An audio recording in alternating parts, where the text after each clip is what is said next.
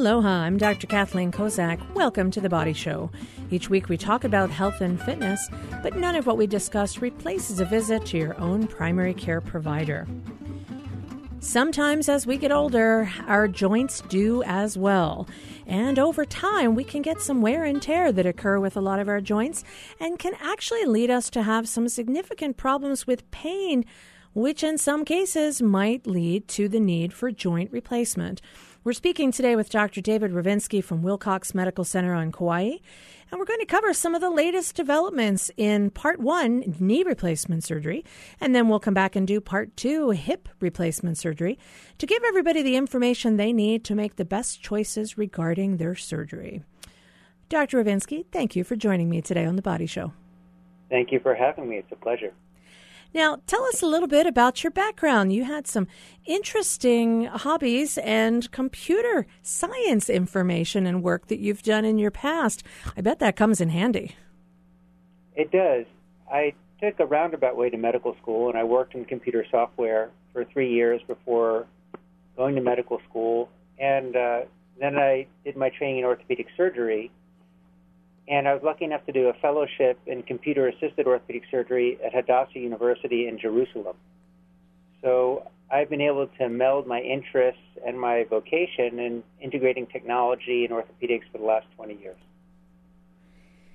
Well, and I understand that you're involved not just with the additional aspects of training, but teaching as well.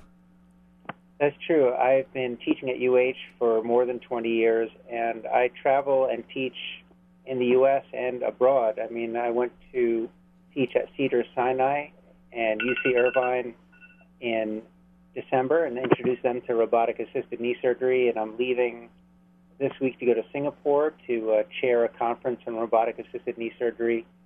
So I feel fortunate that I've been able to spread the aloha and share the uh, benefits that we have here in Hawaii with other people as well. Well, and last month you returned from a trip to Honduras. Is that right? That's true. I've been going to Honduras intermittently since 2017, and I do trauma there primarily, mostly neglected injuries. And I think it's important for us to give back and to be able to work not just in a high tech setting, but also to share what we can with those who don't have all the resources that we're blessed with here. Well, and that certainly does challenge you as far as your surgical expertise because some of the other countries may not have the same advanced equipment that you might be used to right here in the islands. That's true. And you have to start off with the idea of what you'd like to do, and then you look at what you have, and then you can plan with what you can actually do. But we can do a lot of good without a lot of equipment for very basic bread and butter problems such as fractures and bone infections, and it just feels good to be able to help move the ball down the field. And we've been training local Honduran orthopedic surgeons, and uh, we've built up a fellowship there. So now there's two additional surgeons in training. So we're teaching them to be able to build their own capacity and manage uh, more of their own problems. But I still go there to help them with difficult cases. It's that whole concept of uh, see one, do one, teach one. And you've really brought that forward to help other people to learn, not just from what you've been able to do there, but also to be able to take care of folks when you're not there. Now, what got you interested in joint replacement? We're talking about the knee joint today. So, what is it about? the knee joint or the, or just the general idea of replacing a joint that gets that gets you excited enough to want to spend a career doing it? Well, it's a personal story. Um, I'm an athlete and I love to surf and I played sports in college and I have injured my knee and I recognized that I was going to need a knee replacement. And about 20 years ago, I looked at what technology was out there in terms of the implants and how people were doing the surgery, and I thought I could do better than this. I think we can help make an implant and a technique that I'd be willing to have for my own knee because I want to keep doing all the things I love to do. I want to keep surfing and being active and being in the mountains. So that this has been a passion project for me. Well, it sounds like from that personal experience, you know, a lot of folks have some type of experience in medicine or some field that they go into. And you mentioned, just like you said, it becomes sort of something they're passionate about from their own personal experience and having that particular problem. So when you think about issues regarding the knees, what sort of opportunities are there? We have we range from you know you have a have a slight twisted knee to knee replacement. What are some of the different areas along that spectrum that that lead to somebody potentially needing a knee replacement? That's an excellent question. I think it is important to know that our bodies have tremendous healing potential and we should always optimize conservative care for our knees. And most knee problems will get better given time and therapy and less invasive treatments such as injections and and that's a starting point. But over time, your cartilage wears out faster than your body can heal the cartilage. And the incidence of arthritis is roughly parallel to the incidence of aging, right? 70% of 70 year olds will have an arthritic joint. Not every joint needs a replacement, but the mechanical wear and tear, loss of the cartilage cushion between the bones that fails to respond to conservative therapy, that's the primary indication for a knee replacement. So, what might someone experience that physically they would note that would lead them to think, okay, I've got to get my knee checked out, even from the basics of, hey, what is it not doing that it should be doing?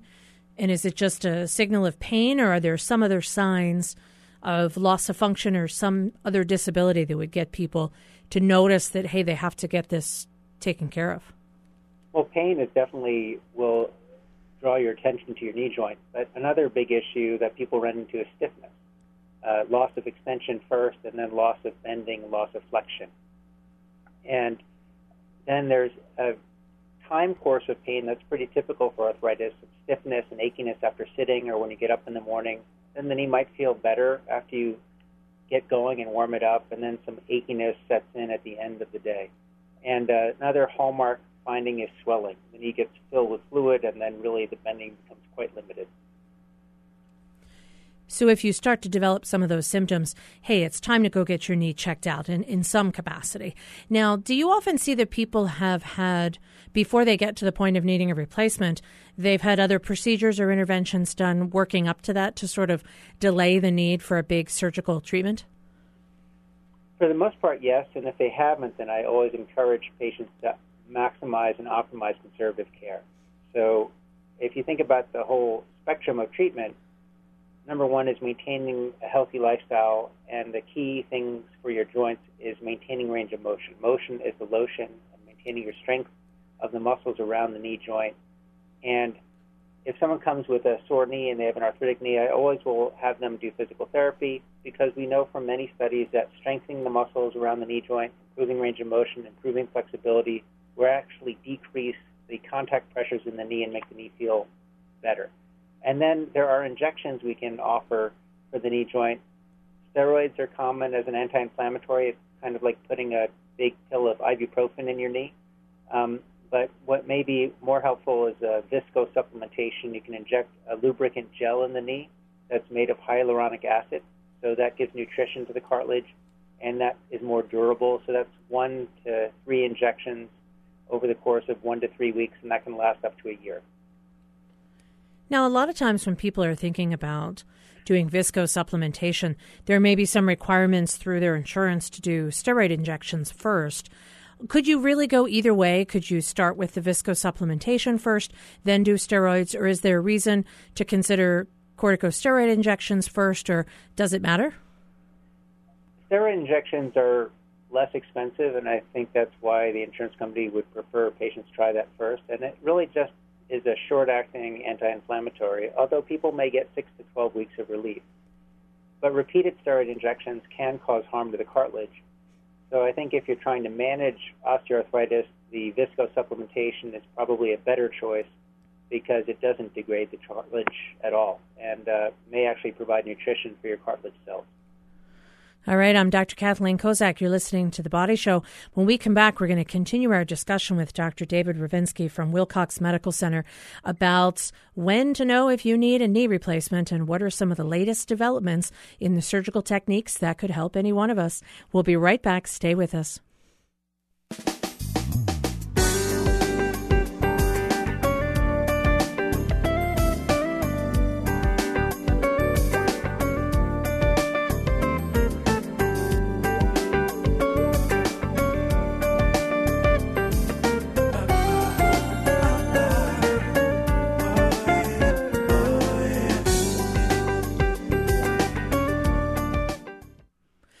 Welcome back to the Body Show. I'm Dr. Kathleen Kozak, and today we're speaking with Dr. David Rovinsky from Wilcox Medical Center on Kauai, and we're talking about total knee replacement, how to know if you need one, and what are some of the latest techniques and ways that we can improve on this surgery.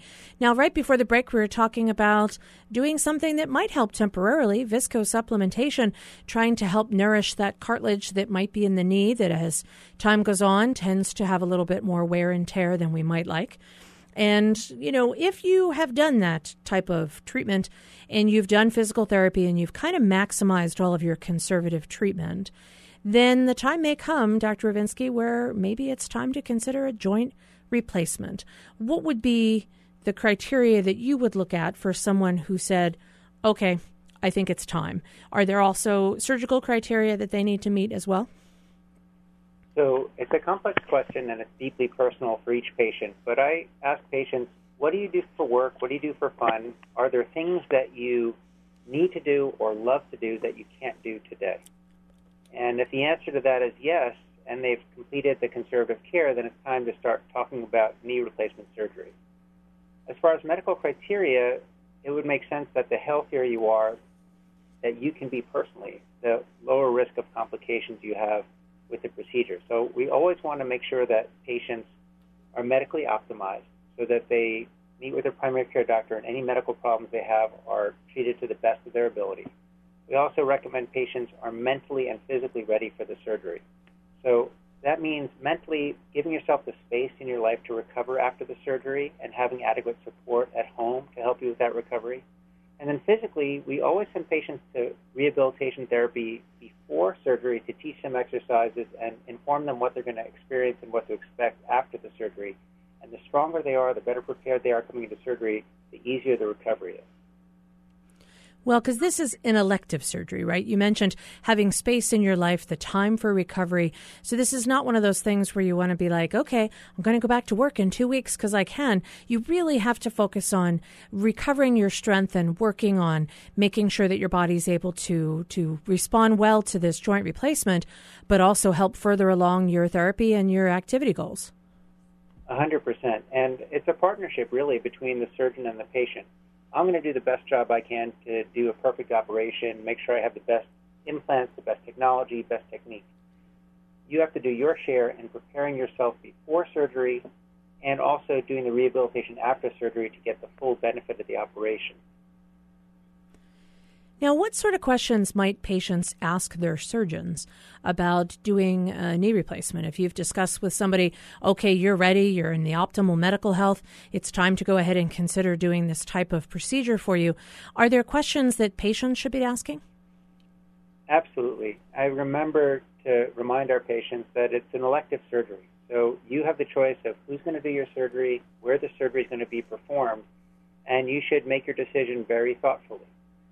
So, you know, it's a very common question for patients to ask a surgeon, how many of these do you do? Is this something that you specialize in? And it would make sense, and this has been borne out by data in the American Total Joint Registry, that fewer complications are seen at high volume medical centers and with higher volume surgeons.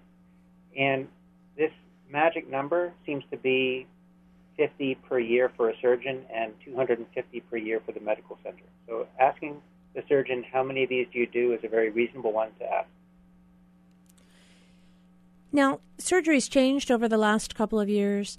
Technology has helped us to make the surgical approach more individualized to patients, and then also it helps to to utilize some of the resources we have with computerized digitalization to help us to make this surgery even easier for patients and make their recovery better. What are some of the, the ways that you describe the additional benefit of technology that we've seen in the last few years from I mean I went to medical school quite a while ago and I remember participating in joint surgeries but nowadays it's probably totally different than what I recall.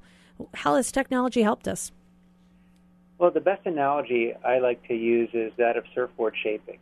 And surfboard shapers traditionally have shaped surfboards with very simple tools a saw, a planer, a ruler, and you can make a fantastic surfboard this way. And there's still many surgeons that use manual techniques to do a total knee replacement. But many surfers and surfboard shapers have transitioned to using technology to enable them to do a better job. So in surfboard shaping, when I sit down with my son and we want to do a surfboard, we'll sit down at the computer and use a computer aided design program. And this lets us visualize what we're doing, make changes virtually, prototype those changes, see what effects those changes are going to have. And that happens before we even touch the foam. And then once we've finalized our design, we can then have a CNC or a computer numeric control machine mill the surfboard out of the foam. And this technology has enabled surfboard shapers to really advance quickly their performance and the designs of the surfboards we're using today, and I think the same applies to total knee replacement. So you're talking about creating the actual joint replacement technique or the actual model of, of what you're using for the knee. But, you know, not all knee replacements are the same. Some of them might be partial, some of them might be complete. So when we talk technology, does that help to determine if you need to have a certain type of implant? And have we moved towards doing just the type of knee chain exchange that you need? Do we see more partial knee knee replacements nowadays than we used to? Absolutely, we do. And I think it's important to think about personalizing care for the patient. You have to think about, in my practice, what does a patient need to do? What do they love to do? What are their functional demands going to be? And also, where is the arthritis in their knee? So I, it's important to look at if they only have arthritis in the inside of their knee, in their medial compartment, we should only resurface that portion of the knee and leave the rest of the knee alone. If they only have arthritis underneath the kneecap, then we should just resurface that part and leave the rest of the knee alone. So minimally resurfacing the knee that's worn out, I think, is a very conservative approach and leads to very high levels of function.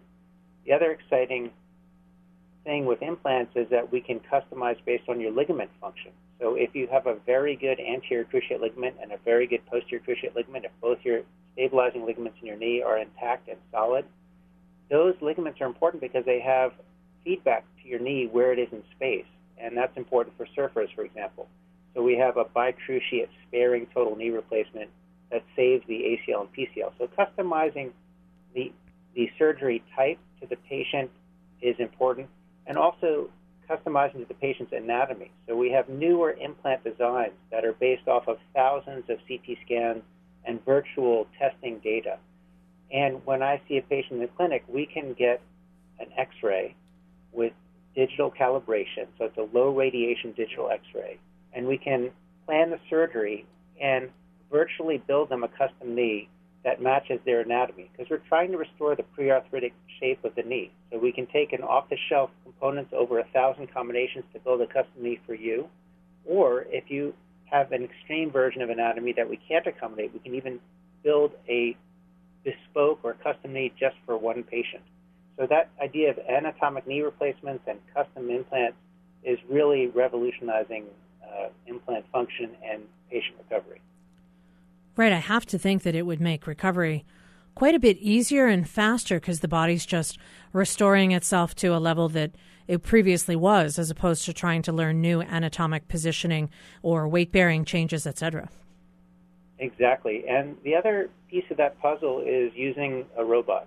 Um, so the robots all are different. Some robots require you to get a CT scan beforehand, and, and that may or may not be necessary because it can expose you to increased radiation.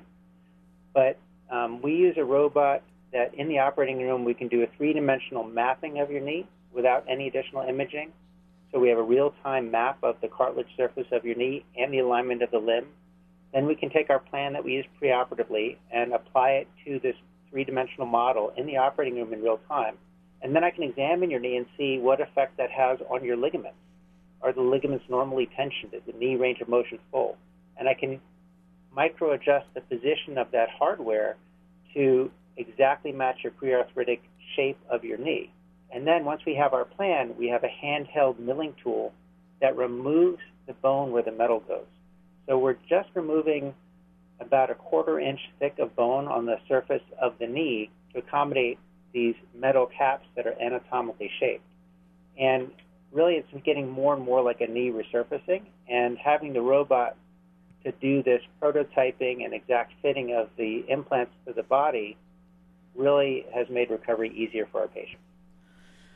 Well, that's the goal. I'm Dr. Kathleen Kozak. You're listening to The Body Show. When we come back, we're going to talk with Dr. David Rovinsky from Wilcox Medical Center about what kind of implants are out there and are there different materials that we're using these days and are they stronger than ever? We'll be right back. Stay with us.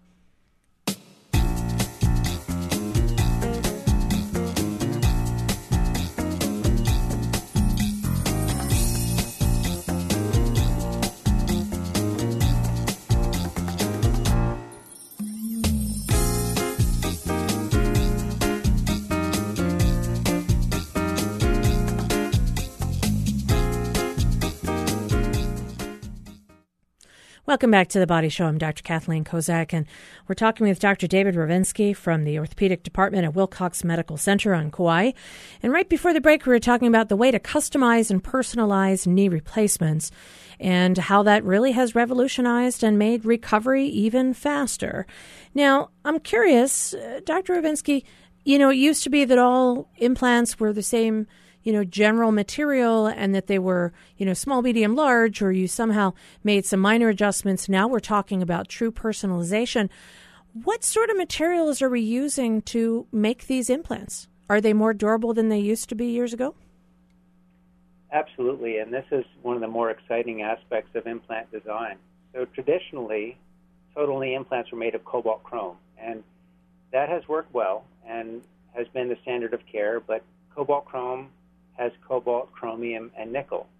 And some people, you know, have sensitivities to nickel and they can't wear certain kinds of jewelry, for example. And you can imagine if you had a knee replacement in your body for years and years and years, you could even develop a sensitivity to one of these materials. So there are newer materials that are hypoallergenic, that are more biocompatible, that your body likes better. And one example of these materials is titanium. So titanium has an elasticity that's very similar to bone, so it loads bone in a more biologic, forgiving manner. So that's also exciting. So it's a it's a low immunogenic metal. It's very well tolerated by people. So we're excited to have these materials, and they last longer. They are harder and more durable. The ceramic type surfaces of the components have lo- have lower friction and greater hardness than cobalt chrome. So when we look at the data in the registry, so in Australia, every knee that's been put in the last 18 years is in a database. These implant materials are more durable than any other type of material, and they are particularly durable in younger patients who are active and put a high stress on the implants. So we're more comfortable now putting these implants in younger patients than we ever were before. And the last thing I would say is that these implants are modular. So the polyethylene bearing between the ceramic and the titanium surfaces is replaceable. So if in 20 years it appears that you're wearing the material out, we can just change the plastic bushing, um, which is actually a highly cross-linked polyethylene, which is a very, very durable plastic, um, without having to remove any metal from the bone. So it's a less invasive uh, procedure. Well, and it brings up the question you know, we talked about partial joint replacement, and in some cases, somebody might evolve into needing a total joint replacement. So, similarly, along those lines, if you have wear and tear of a particular component, it sounds like there's ways that you can do almost like a minimally invasive replacement revision. Is that possible these days? Well, less invasive in that we're not disrupting the metal from the bone. But what is exciting uh, is, like you were alluding to, let's say I did a partial knee replacement on the inside of your knee 15 years ago. Now you come in and you say, you know what, Dr. Rovinsky, now I'm having pain underneath my kneecap. What can I do? Well, using the robotic device, we can make a three dimensional map that includes that partial knee replacement. And we have an option at, at that moment of adding a partial knee replacement just to resurface underneath your kneecap, or using that to map the knee and convert the partial knee to a total knee replacement and in a much more bone conserving way. Which to me sounds like that's one of the biggest issues with the recovery is the fact that you now have this this metal that's inserted into your bone and so taking that out has to be you know, the old replacements that might have to, there used to be this like 10 to 20 year lifespan. It, to take those out must be very difficult. So now, with the new materials and the new technology, it sounds like these types of less invasive revisions are really the wave of the future. It might be why now you'd be willing to do a knee replacement on someone who's younger, knowing that it's not going to be something that's going to be as difficult to revise as their lifetime continues. Absolutely, that's a factor, and also the data that we have. I mean, we have data from taking these implants and putting them through 45 million cycles, which is the equivalent of about 30 years of wear and tear. And we've seen dramatic, dramatic decreases in the amount of wear on these implant surfaces. And the other thing I would say is that we're even able to use the robot now for revision of older knee replacement designs. So if someone has a knee replacement that was done with an older design that they're not happy with, we can make a three dimensional map of that. We can very carefully remove that from the knee and conserve the bone, and then use the robot to remap it and use that to do the revision knee replacement so they get a higher functioning knee replacement in the revision surgery. So that's also super exciting for us. So, given what you know now, if you need a knee replacement, are you happy with our current technology, or where should we go in the future? I am absolutely happy with our current technology. I would say that I believe the future, and this is more 10 to 15 years from now, although I hope it's sooner, is going to be orthobiologics, right? Something where we can have your cartilage and give it signals and nutrition and support to regrow cartilage in an arthritic knee. We're not there yet, and I'm actively reading and staying up on that literature because I'm interested, like everybody else is, as a patient. But in terms of if you have to get a knee replacement, I think we have the best implants available, the best surgical approaches available, and the best technology available to feel very comfortable telling patients that after the surgery they'll resume a very high level of function and get back to doing the things they love to do, especially things like surfing. So surfing is the best test of knee replacement because you have to bend your knee to 145 or 150 degrees to pop up on the surfboard. And then your knee has to be very, very stable in mid flexion. So most of surfing is your knees are bent between 30 and 90 degrees or more. So the knee has to be very stable in that range. And then you should have proprioception, meaning your ACL and PCL should be there and you should know where your joint is in space. So that's where a partial knee replacement or a bicruciate knee replacement is really a key piece of the puzzle to let you go back to surfing at a high level. So I, I think that having Hawaii as our home laboratory for this has led us to great advances in this technology. Well, and it sounds like we need to start doing some of the monitoring Australia's doing and make sure that we're keeping an eye on all of our knee replacements and following those folks over time. Absolutely. And there is an American total joint replacement registry that was started. And at present, it doesn't have a 100% participation rate, but I always advocate it at every opportunity. I think knowledge is power, and I think that you know you really learn what you got by following it over time. All right. Well, you've definitely helped expand our knowledge on joint replacement. We will come back and we will do part two, talking with Dr. David Rovinsky from Wilcox Medical Center about total hip replacement. I want to thank you for sharing your expertise with us today on The Body Show. If you'd like to hear the show again, you can click on hawaiipublicradio.org, follow the links to The Body Show, or find us on the HPR app. Our engineer is David Chong. I'm Dr. Kathleen Kozak. And we'll see you next week when we talk part two hip replacement. That's right here, Monday on The Body Show. We'll see you then.